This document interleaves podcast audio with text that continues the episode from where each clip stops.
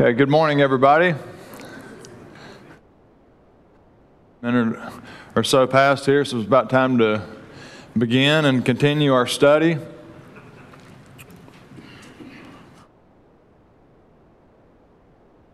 And this morning we are continuing to study the book of Proverbs. So if you have a Bible, I encourage you to open your Bible to Proverbs chapter 2. Proverbs chapter 2 will be our text for the morning.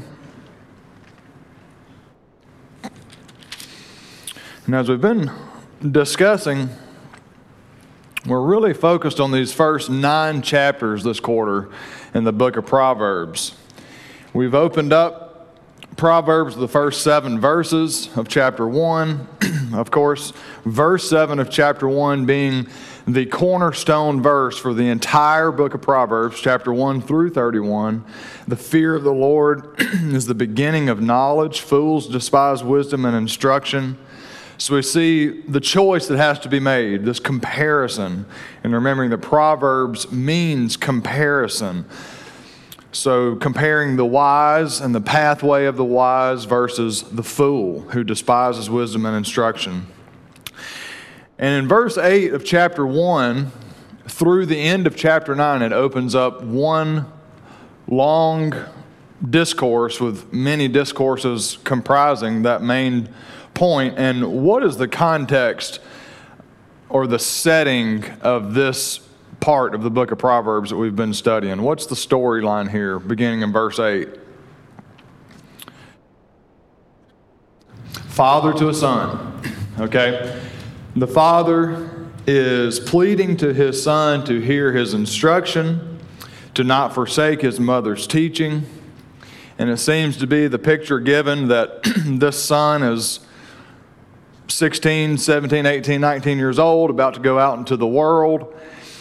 And the father and the mother know the kinds of temptations that will surely come, the kinds of people who the son will inevitably encounter, and pleading with them to seek wisdom. That the instruction and the teaching of the father and the mother be a graceful garland for your head and pendants for your neck. And last week, we covered verse 20 of chapter 1 through the end of the chapter. In verse 20, we saw Lady Wisdom being introduced. That's wisdom personified as a woman. We saw that the characteristics of Lady Wisdom, that she was crying aloud. In the market, she raises her voice at the head of the noisy streets, at the entrance of the city gates. And we talked about last week that she has made herself accessible to all people, to all who would hear. And we know that some will not and will not turn at her reproof. And why was her plea so urgent?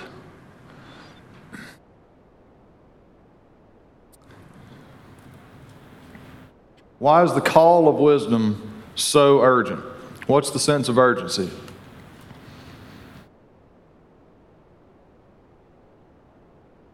Beginning of knowledge. Okay, it's the beginning of knowledge. And why is that so important to grasp now as opposed to tomorrow or years down the road? This calamity doesn't wait for us to be prepared. It strikes and if we're unprepared. That's right, Mr. That's right, Mr. Teresa. The calamity is going to come. Life is hard, and trials will inevitably come.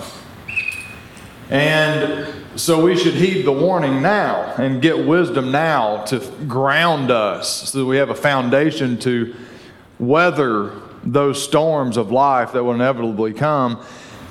And wisdom, one day, we will call out, but as she said, I will not be found. So we can mock her advice now, she will mock her our advice later on. So we see this comparison, and she says, Whoever listens to me in verse 33 will dwell secure and will be at ease without dread of disaster. And then last week we introduced the first couple verses of chapter 2 at the end of class. Um, before we get into chapter 2, let's go to God in the word of prayer. Holy God, our Heavenly Father, we're so thankful for the opportunity that we have to assemble here as a body of your people to study your word. We pray, Lord, that you would help us to have eyes to see and ears to hear and an open heart to rightly discern your word and your wisdom for us. We pray that you would impart your wisdom into our lives and give us discernment and give us understanding that we may draw near to you, that you may draw ever more closely to us. We're so thankful for Jesus. And it's in Jesus' name that we pray. Amen.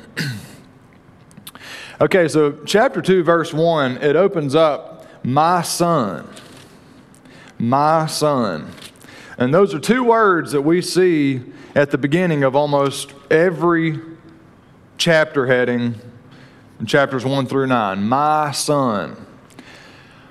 Do you think is a reason or an application that we should draw just from those two words being repeated in every chapter? My, my son. What's the, what's the application for us? Maybe the application for us as parents. To teach our children, is that what you're going To to? teach our children. Or to listen, or the children listen to your parents and your father, or even listen to.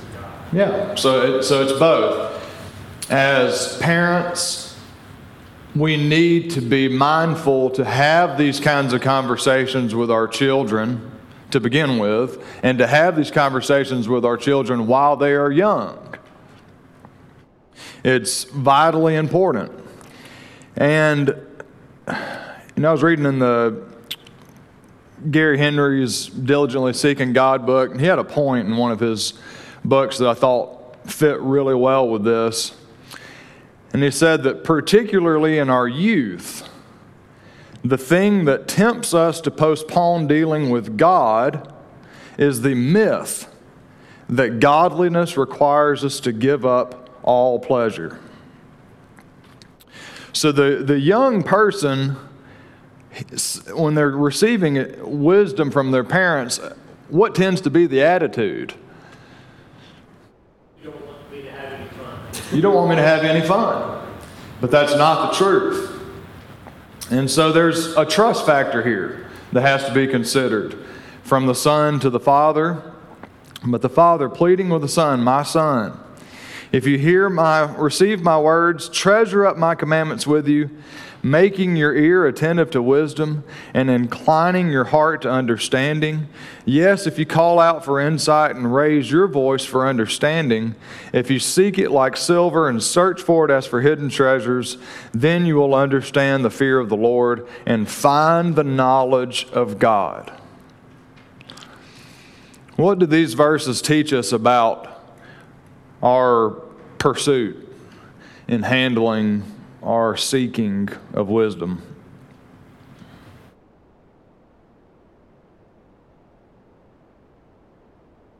Yes, ma'am. I saw the first two verses as um, instructing you, so this child, or we need listening to people who are to us. And then the is, is, is me actually pursuing it and with great vigor. Diligent pursuit, strenuous, striving, seeking for this as silver. And, and, and yes, being, being attentive, having an open ear and an open heart, inclining our heart to understanding. Wisdom is calling out to us. We should be calling back out to her, raising our voice for understanding. And, you know, wisdom that's offered is free on one hand. She's at the market, she's made herself accessible. but then on the other hand, it'll cost us everything. It'll cost us our entire lives. We have to empty ourselves in order to pursue the ways of God. so, what are some practical ways that we can achieve this seeking of wisdom? It's one thing to say, seek it as silver, search for it as hidden treasures, but what, is, what are some practical ways that we could do that?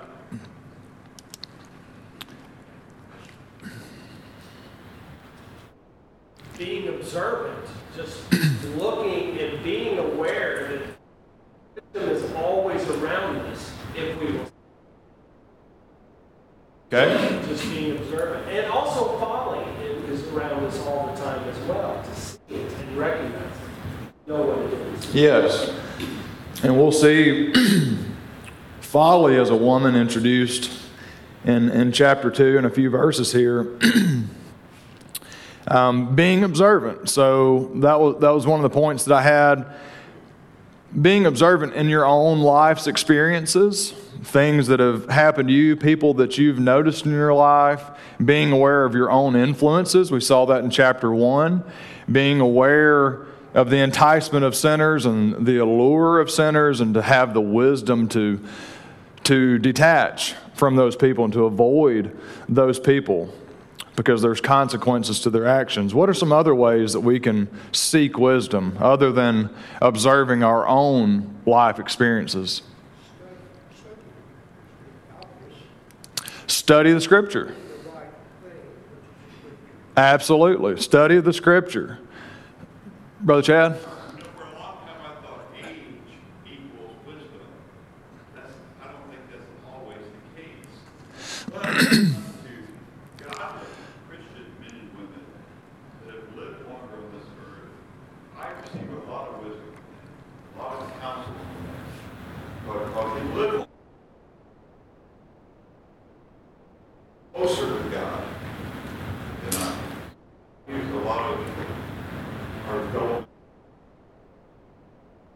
Okay, yeah, that's a great point. Observing not only our own life experiences, but the life experiences of those who have experience in living a godly life and have lived their lives in a way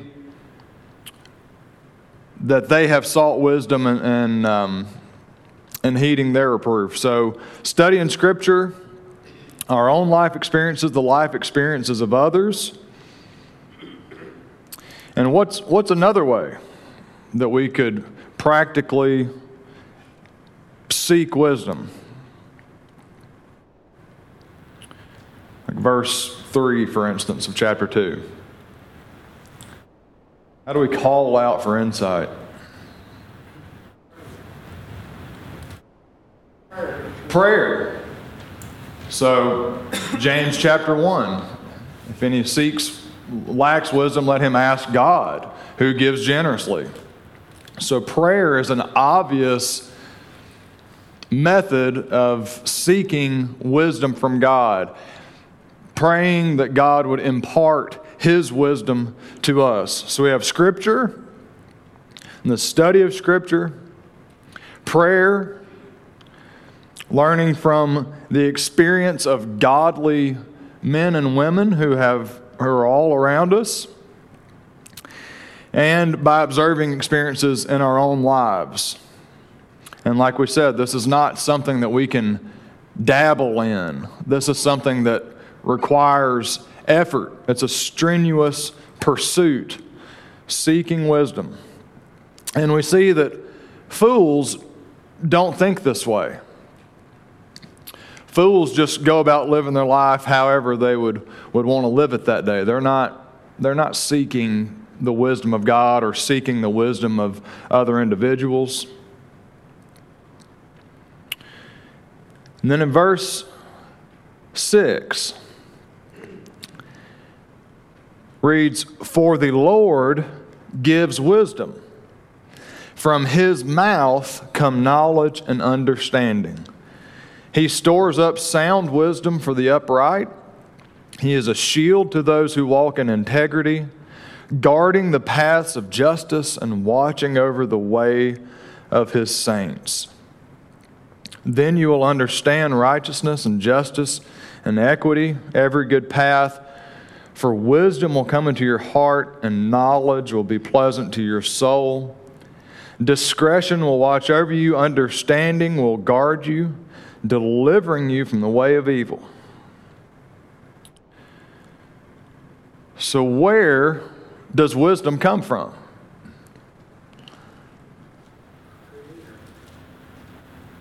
Our Creator. From our Creator. And specifically, the Lord gives wisdom, but what comes from someone's mouth? What comes out of our mouth? Words. So we see that the words of God is where knowledge and understanding live for us to go and seek. So, how does that affect our Bible study? How should we view the Scripture?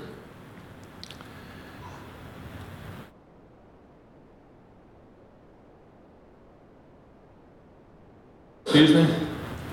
You you must view it as words of wisdom, and it will help us gain the understanding. Yeah, it's, it's the infallible Word of God. This is God's voice, as Deuteronomy 30 would say.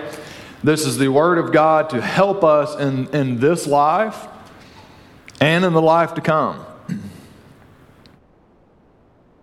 And so we see that even if we have this pursuit and we diligently seek wisdom, it's still a gift. It's still something that the Lord gives. You know, it reminds me of it's neither he that plants nor he that waters, but God who gives the increase. It seems to be a similar kind of idea here. We can pray and we can study, but we could never attain wisdom by osmosis or by our own pursuit. It's still the Lord who has to give us this wisdom. He stores up wisdom for the upright. And I think of a barn just filled with hay, and he's not going to run out. Wisdom increases and multiplies. The more wisdom we gain, the more wisdom we receive. He's a shield to those who walk in integrity. Okay, so wisdom is inherently protective. We've seen that already in, in chapter 1. The way of folly leads to destruction. The way of wisdom is protective, guarding us against all evil and our own destruction.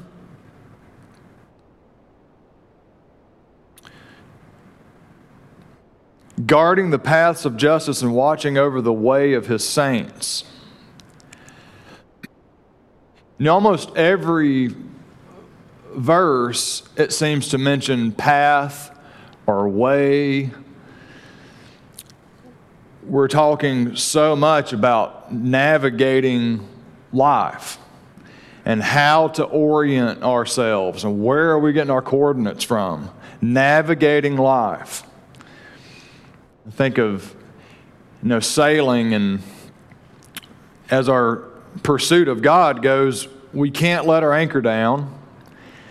And we can't just sit adrift in the ocean because the waves will, will inevitably drift. We talked about the simple last week.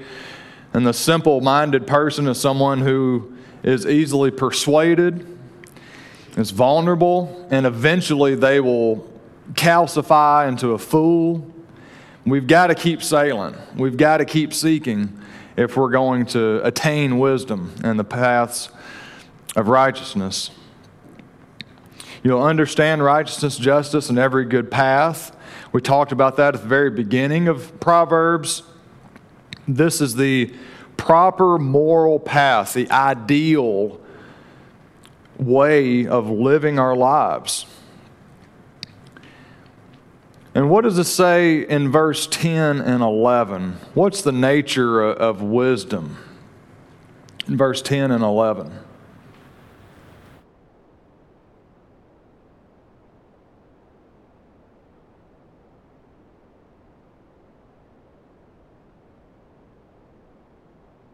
Yes, ma'am.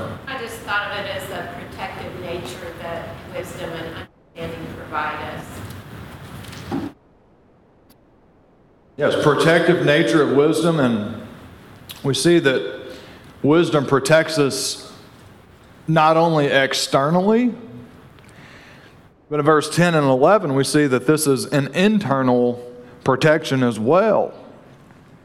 Wisdom will come into our heart, knowledge will be pleasant to our soul. This is speaking, I believe, to a transformation.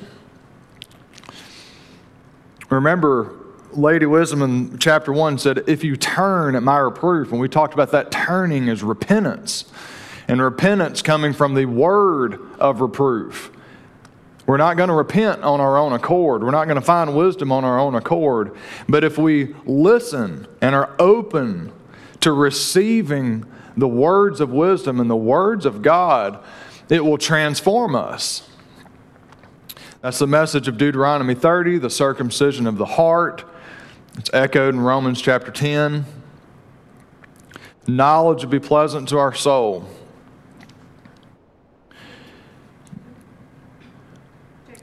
Yes, ma'am.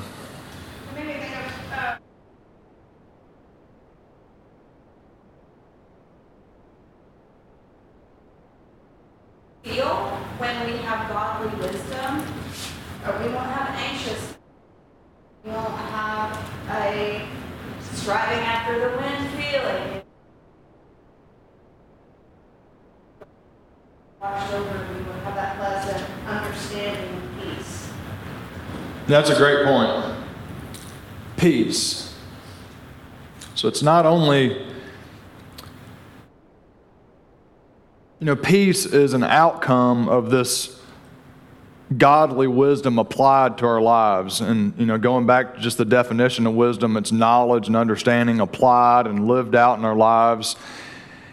But peace. And we see that peace is truly life and what God would have for us is peace. That what, that's what God wants for His saints and the way of His saints. Fools don't have peace. We're going to see that more here in the next couple verses.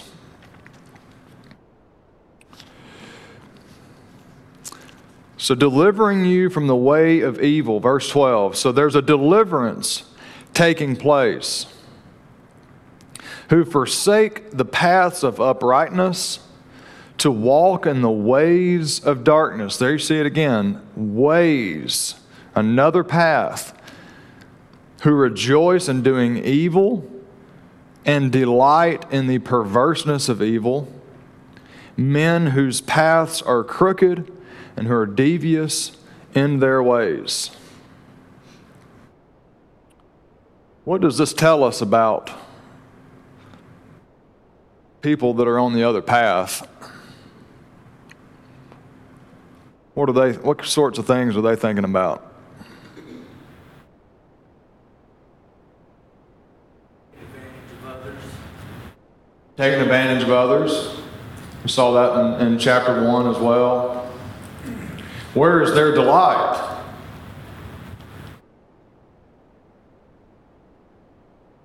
Doing evil, it's, it's not in the Lord. So, where is our delight? Where do we find our joy in this life?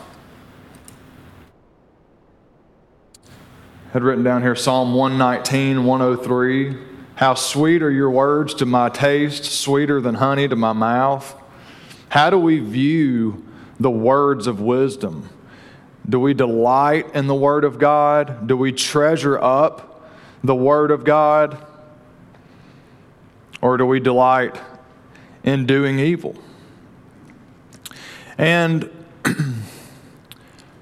so we see that, again, there's a decision that has to be made. The Father is stressing to the Son that there is literally a crisis at hand.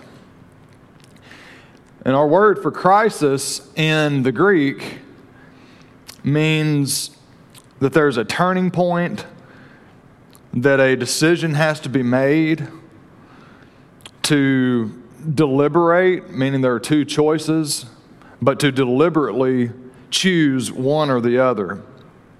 So seek wisdom. And is all of this, these things that we see, the outcome of wisdom, gaining this understanding and all of this protection and peace, will it happen overnight?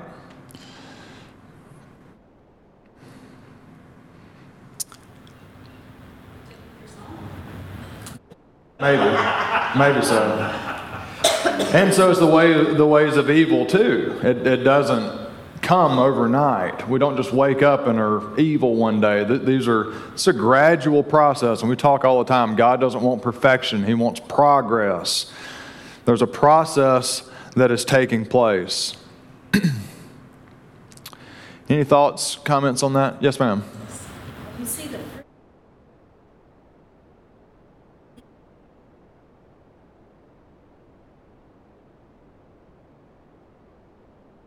Consequences to our actions. So yeah, you see the fruit, the the the positive results of that for sure. Yes, ma'am. Or yes, sir. It kind of it treats evil as its own kind of wisdom because they are seeking ways to do harm to you. It's a mindset within you.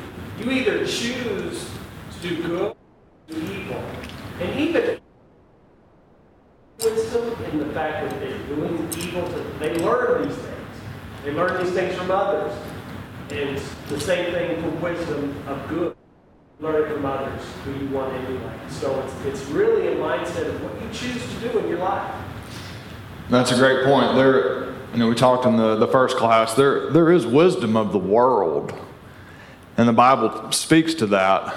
And that's obviously not the sort of wisdom that we're we're uh, striving for here in Proverbs that the Father is stressing to the Son. And then when we open up verse 16,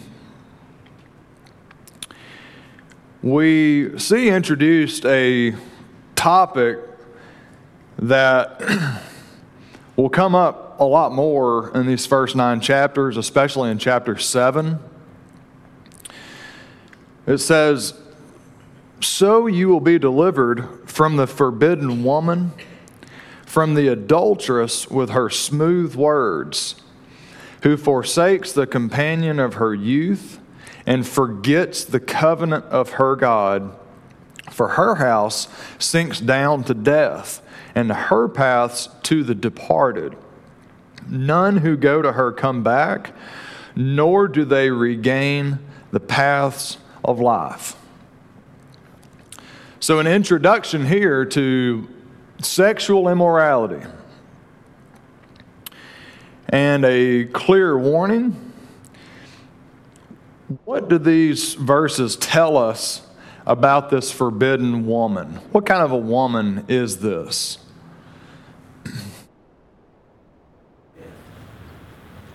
She leads to death. What about her character? What kind of a, what's her disposition?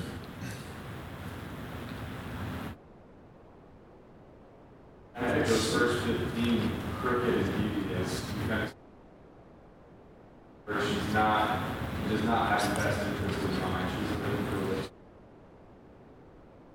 Great point, Evan. And, and we see that echoed from chapter 1 as well. Let us lie in wait let us ambush. And so we see that contrast again, that proverb of this comparison of wisdom and folly.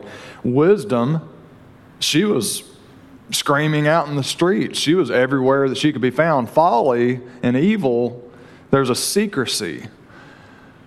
This is a, a persuasive, in the dark, hidden kind of thing. So that's that's a comparison there for sure. It's a great point. What? Yes, sir. It almost tends to lend the idea that you can't come back once this decision is made. It's very changed. One, this one decision to go to this forbidden woman, and then it leads to a path that changes your entire life. Yes. It says none who go to her come back, nor do they regain the paths of life. Do you think that's, yes, ma'am? I was just going to say, I have a footnote there that references in Hebrew, for- which Is really interesting, especially in light of what he starts talking about 17 through 22, as far as like who gets to stay in the land and who goes out of the land. And it brings to mind a lot of his instruction to the people as they were going into the promised land to stay separate from these foreign nations and from marrying foreign wives. And I think that metaphor fits really well here to keep ourselves separate um, from from those those influences and what the impact of that could be if we It's a great point. Uh, the warning still remains the same as when they first entered Canaan to don't mix with the nations. A warning of where that leads. And that ultimately, if you do mix with the nations, what we see is that you tend to become just as they were. Verse 17, how, how does she feel about covenants? Maybe any covenant, but especially a covenant relationship with God. How, do, how does she view that?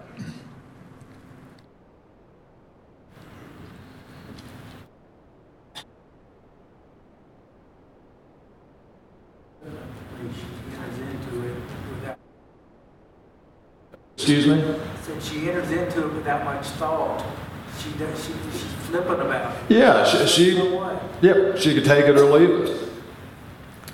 We see that forsakes the companion of her youth, forgets the covenant of her God. What's a conclusion about this woman that we could make if we had to put an age and a descriptor, married or single? What would we say about this woman from verse 17?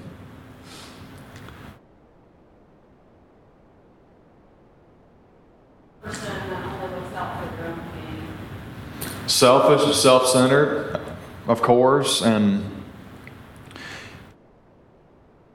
well, it says forsakes the companion of her youth. So maybe she's older, Maybe.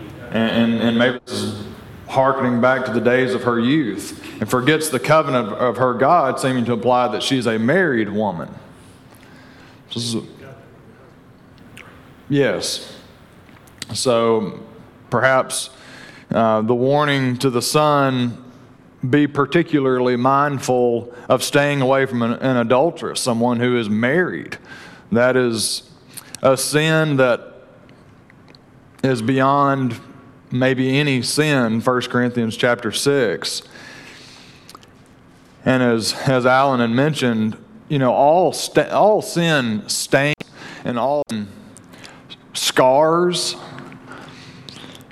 but it seems that some sins maybe stick with you a little longer than others. And again, going back to that idea of peace, God wants us to have peace and to have peace of mind and to go to sleep at night with a, a clear conscience. But that's not going to happen if we commit this sin. Okay? If, if we fall prey to the adulterous woman, we're not going to forget that.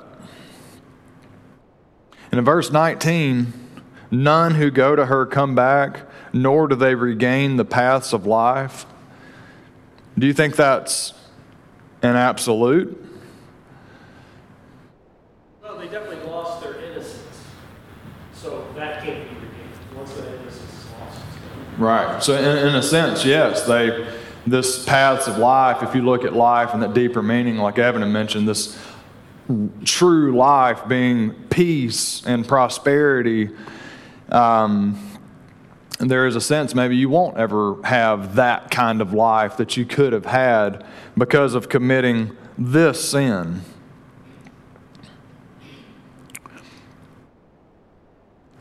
If we think of Potiphar's wife and Joseph's response, our response to Eve front. Yeah, absolutely. And I mean, David and Bathsheba, you know, David, he repented, but was he ever the same? Did he ever forget Bathsheba? And we still talk about it today. If, if you say David and, you think Bathsheba. And that's, that's an awful thing, and we don't want that on our, on our record.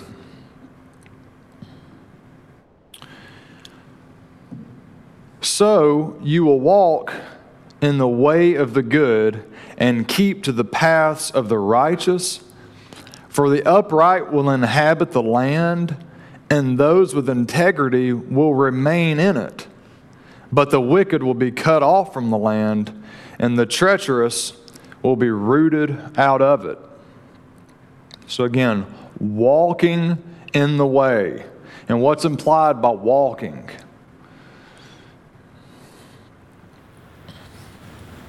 participating in that way of life. Yeah, it's, it, it's a way of life, and, it, and it, it becomes our life in general. And this is every day, every decision, walking. When we talk about our walk with God, it's not something that stops and starts. This is a part of us, walking in the way, living this wisdom, and that is wisdom, and that is godly wisdom. Living our lives according to the wisdom that we've received from His Word, and having received that instruction. What do you think about the upright will inhabit the land, and those with integrity will remain in it? But the wicked will be cut off from the land. What do y'all think that means?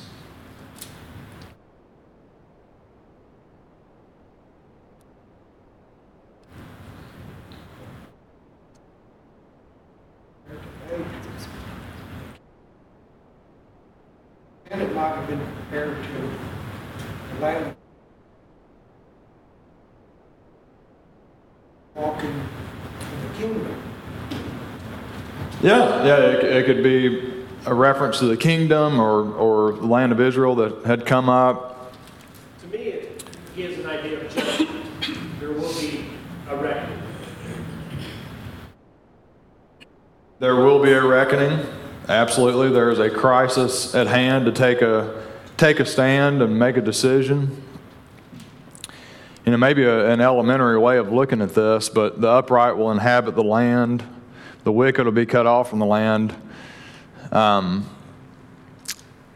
you know, going back to the end of chapter one, at ease without dread of disaster, if, if we are walking in a godly way and walking with wisdom guiding us in our lives, we're going to be rooted in the soil of wherever we are. We're going to have a firm foundation without fear of it being taken away from us.